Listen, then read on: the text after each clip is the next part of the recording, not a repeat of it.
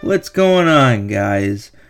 Welcome to Fear the Feathers, your uncensored Chicago Blackhawks podcast. I am your host, Kyle Martin, and you guys probably thought we were gone and off the air, didn't you?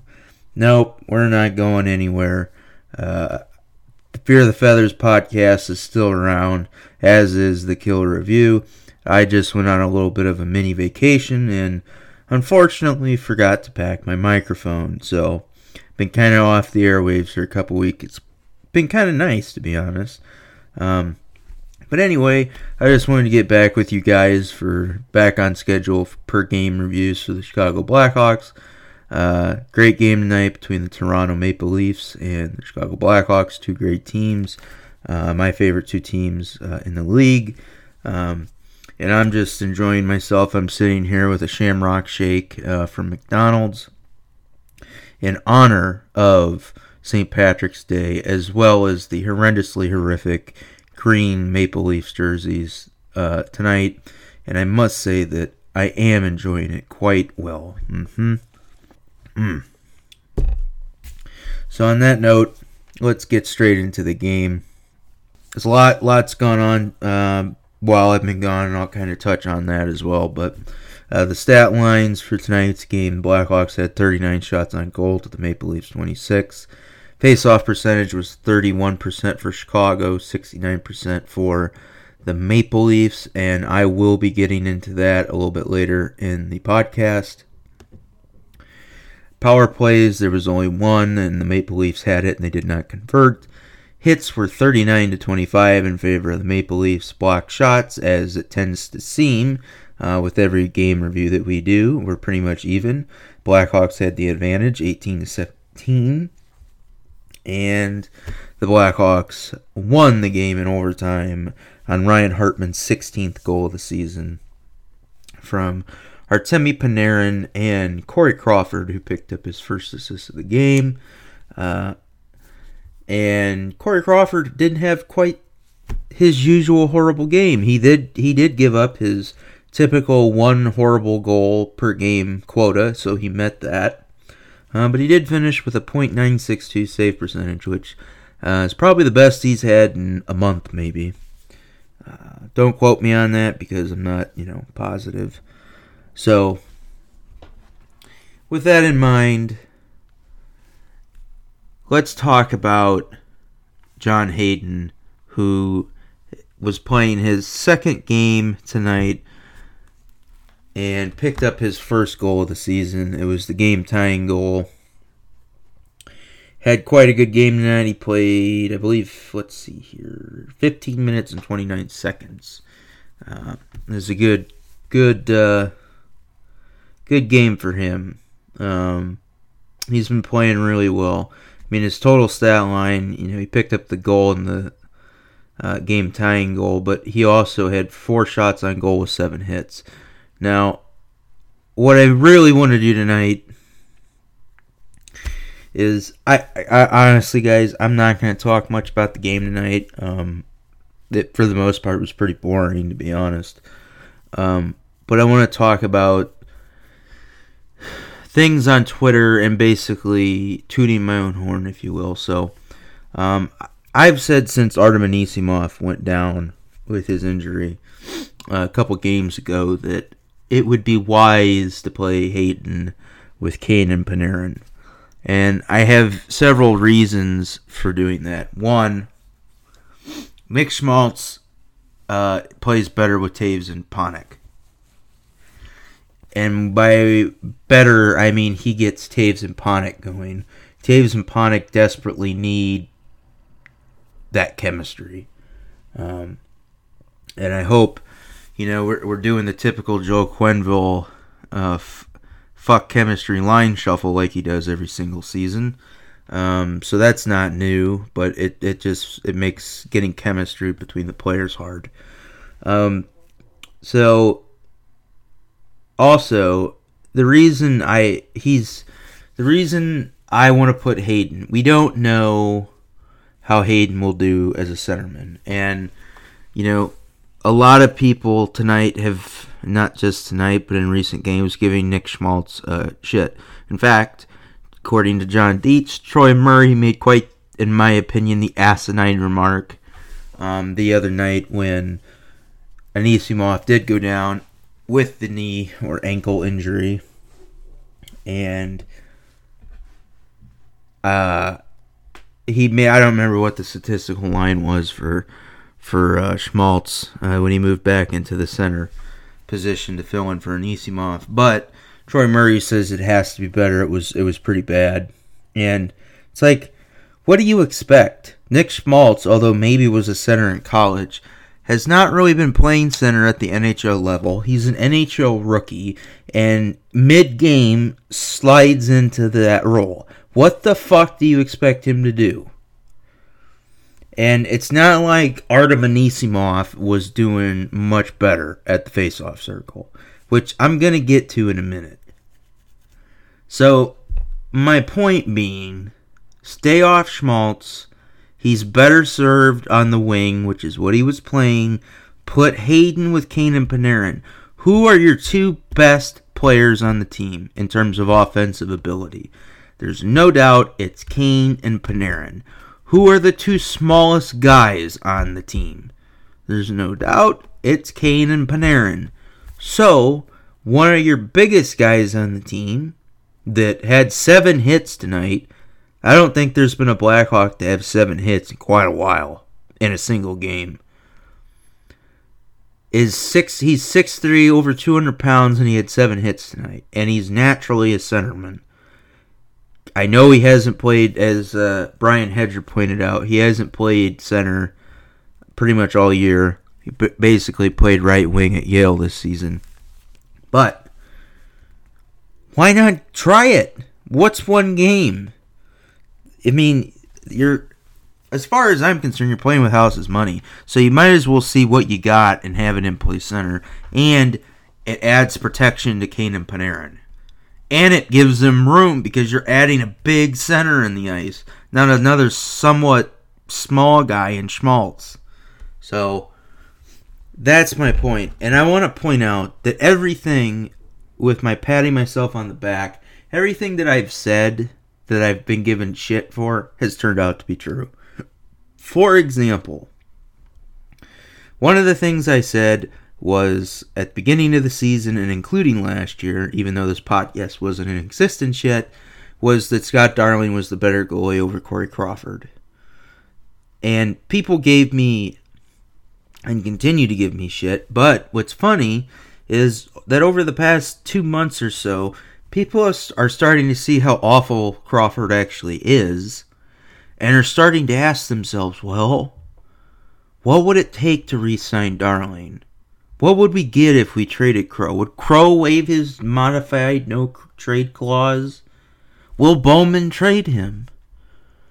Lots of questions coming up with that now.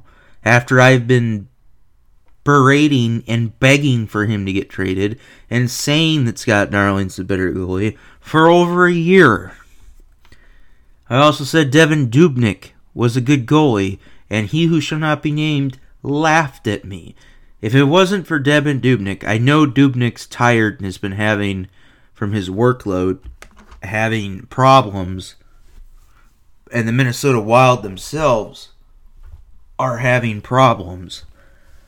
But the Minnesota Wild would not be in the position that they are right now, which is having a game in hand on Chicago and being 5 points back of the Western Conference lead for points.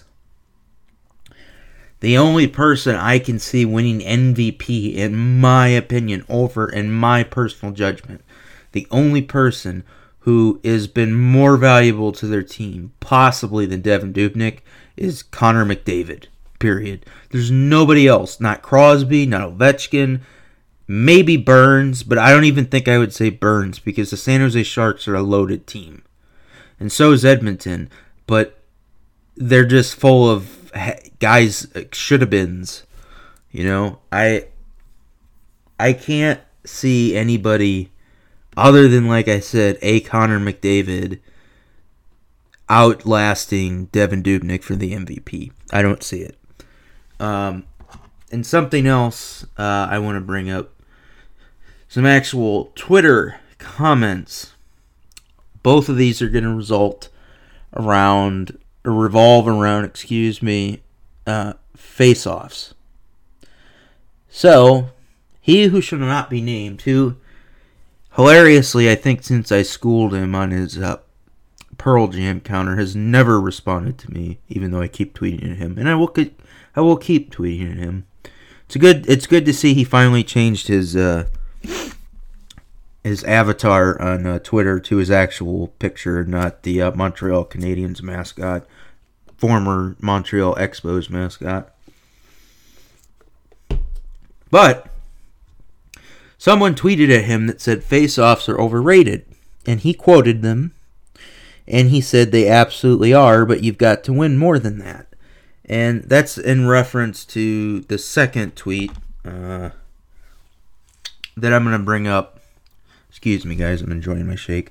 That's in reference to the tweet that I'm going to get to in a minute. But this is a guy, and this is what I mean about... And when I say that you guys need to wade through the bullshit and read shit and think for yourselves. It's not just a hockey skill with the Blackhawks. This is for everything. When we've got an Oompa Loompa in the White House, and I'm not saying I'm not a fan of Trump, I don't really give a shit. But when you've got a guy in the White House, and then a guy or people in the media going at it and saying different things and bitching and moaning and giving different facts, you have to be on your own to go through, read both sides, not just one, both sides, and then figure out what the facts are. Because I'm telling you right now, Donald Trump lies, and so does the media. And they make shit up to enhance their own story. That's what people do. And you need to be able to sniff through the bullshit. Which is what you need to do when you're talking about these morons that are beat writers. And they're not all morons, but there's quite a few, 2/3 of them are.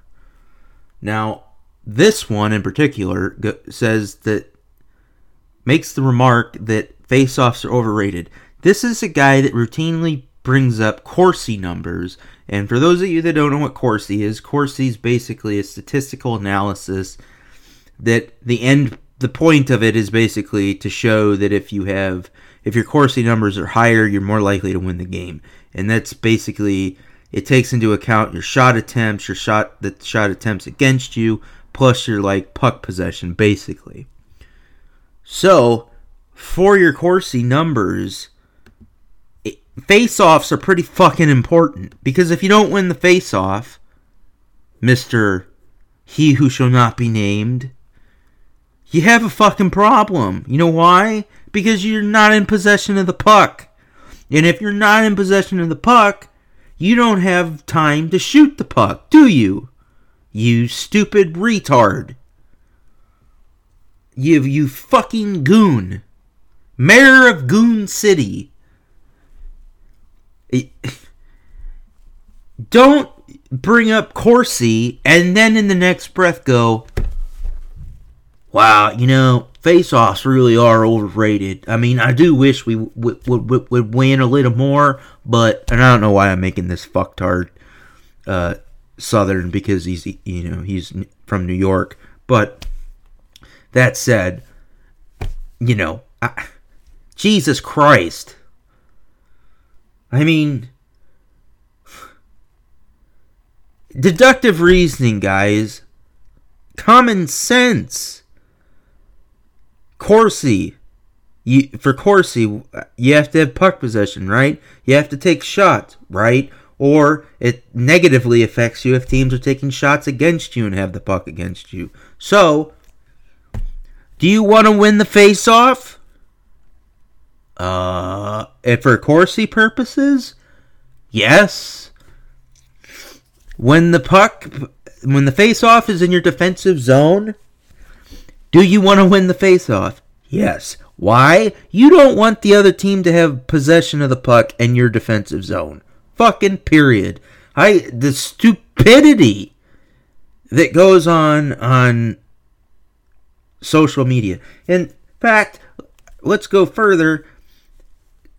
face-off specialists, at least like around the time that the Blackhawks won their first Stanley Cup, were of paramount importance. Paramount.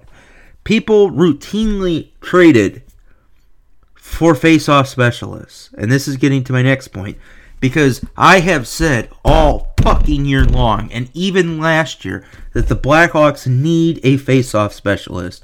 While everybody else was fucking panicking about having a left-wing player to go with Jonathan Toews, even though they have one named Panic, even though they're panicking about not having one, which is ironic. While everybody's panicking about that, I've been sitting here going, face-off specialist, face-off specialist, face-off specialist. And what happened tonight? Well, 31%. And on top of that, here's the next tweet I want to get at. And this is from Scott Powers. And this is in no way a negative on Scott Powers. It's actually great because he gave a statistic. And here's what he said. Caro and Schmaltz are combined 2 of 13 on face-offs tonight. 2 of 13. Does that sound to you guys like maybe they need a face-off specialist? It sure as fuck does to me. When your second line is only one, between your second and third line, or fourth line rather, has only won 2 fucking face-offs, you're in trouble. So, again, I'm right on the fact that they need everything I've said. I'm right, even though everybody shits on me. And again, I don't care if people shit on me. I really don't. I don't give a fuck. I don't get paid like some people do to be beat reporters or to do their podcasts. I do this because I love the game, I know the game, and I want to teach you guys how to look at things. Blackhawks fans are just so fucking brainwashed by these beat reporters. They've been hammering and yammering about how awful TVR Trevor Van Riemsdyk is. He was the fucking Blackhawks' best defenseman tonight. Bar none. Bar none. He was the best defenseman. He played the second least amount of minutes, but listen to his stat line. He had 3 shots on goal, most of any defenseman. He had 1 hit, tied for most among defensemen with Johnny Oduya. He had the most blocked shots, tied with Johnny Oduya at 5. Nicholas Jarmelson did not have a blocked shot tonight. For takeaways, he was second next to Brian Campbell with 1. He had 48 seconds tonight on the penalty kill. And you guys are going to sit and say that Trevor Van Riemsdyk is not a good defenseman. Are you fucking kidding me? 1 takeaway, 5 block shots, 1 hit, 3 shots in 17 minutes, 48 of which were shorthanded on the Blackhawks' 1 penalty kill. Almost a whole minute of their 2-minute penalty kill was he on the ice. And people are going to say he's not a good defenseman. Fuck off. Now that I've got that rant out of the way, my point is I'm patting myself on the back because I'm sick and tired of the stupidity. It's not even stupidity. It's like shitty reporting. Not one beat reporter, and I'm not on Twitter right now, so I don't know if one has done it since the game ended that I've looked at. But until tonight and after tonight, and the 10 minutes, 15 minutes that it took me to go to McDonald's to get this wonderful Shamrock Shake that I'm just loving. In honor of the Maple Leafs jerseys, not one single beat reporter has mentioned Joel Quenneville is now 3 games away, 3 victories away from winning his 850th game. 850. And not a single beat reporter has talked about that. Furthermore, with 4 victories, the Chicago Blackhawks, for the second time in their dynasty, will have won 50 games. They have not won 50 games since 2009. And everybody at the start of this year was, oh, this isn't a playoff team. They have no depth. Defense is still a problem. Jonathan Taves is awful. All of this shit. And here we are. They're the deepest team in the NHL. Nobody is as deep as Chicago. Not on defense or not on forward. Nobody. Nobody compares to them with Stanley Cup experience. Nobody. Zero. I mean, the amount of rings that they have between the players on the team. You got Johnny Oduya with 2. You got Michael Rozsival with 2. Brian Campbell with 1. Nicholas Jarmelson with 3. Seabrook and Keith with 3. Hossa with 3. Van Riemsdyk has a ring. Rasmussen has 1. You've got Kruger with 2. You've got Kane and Taves clearly with 3. I mean, Desjardins has 1. It's hysterical, the stupid shit that people say. The Blackhawks are the deepest team in the NHL, and they only need 6 more wins to tie the high in their dynasty, which again was in 2009, at 52 wins. There's 11 games left in the season. I'm going to call this right now. The Blackhawks are going to set a team high 52 plus wins this year in the Joel Quenneville era. There's 11 games left. To set the record, they need to win 7 of those 11. And I think they'll do that. So, with that, I'm going to be with you guys tomorrow for the game against the Avalanche. I'm really looking forward to that. Big game tonight with the Hawks, a big victory. They picked up, again, another 2 points on the Minnesota Wild, who lost. They're 5 points up, with Minnesota having a game in hand, so it is now a 3-game advantage to the Blackhawks over the Wild. So, good things looking there. It's looking like the Hawks are probably going to win the division now, barring a pretty bad, rough stretch of games. So, everything's looking up for the playoffs, guys, and with the prospects, again, that we've talked about that are coming in, this train is not a-stopping.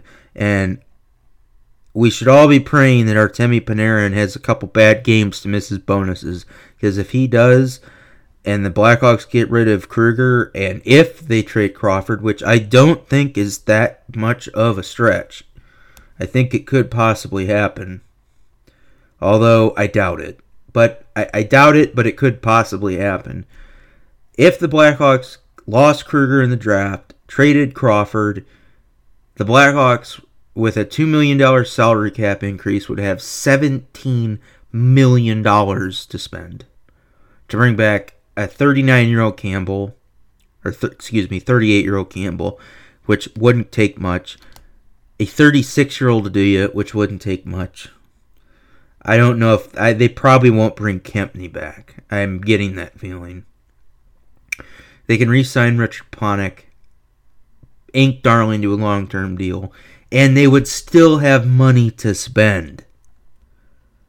Think about that. That's why I've been screaming for Crawford to be traded. He's not necessary, and he's not. Darling is the better goalie, but let's not get into that. The point is, the dynasties are well and live. The Blackhawks have huge depth. The Broncat is coming. They signed Anthony Lewis, who I went to school with his cousin, and his cousin was an amazing player. I can give you that straight. And this kid in Lewis, DeBroncat, the kids in DeBroncat, Lewis, Sakura, and Hayden, I don't know where they're going to play him. And they've still got Hinestroda and Motton of Rockford. It's going to be very interesting to see how it all shakes out. But with that in mind, guys, if you can, I'm going to sign off here. So if you guys go over to iTunes, search for the Killer Review.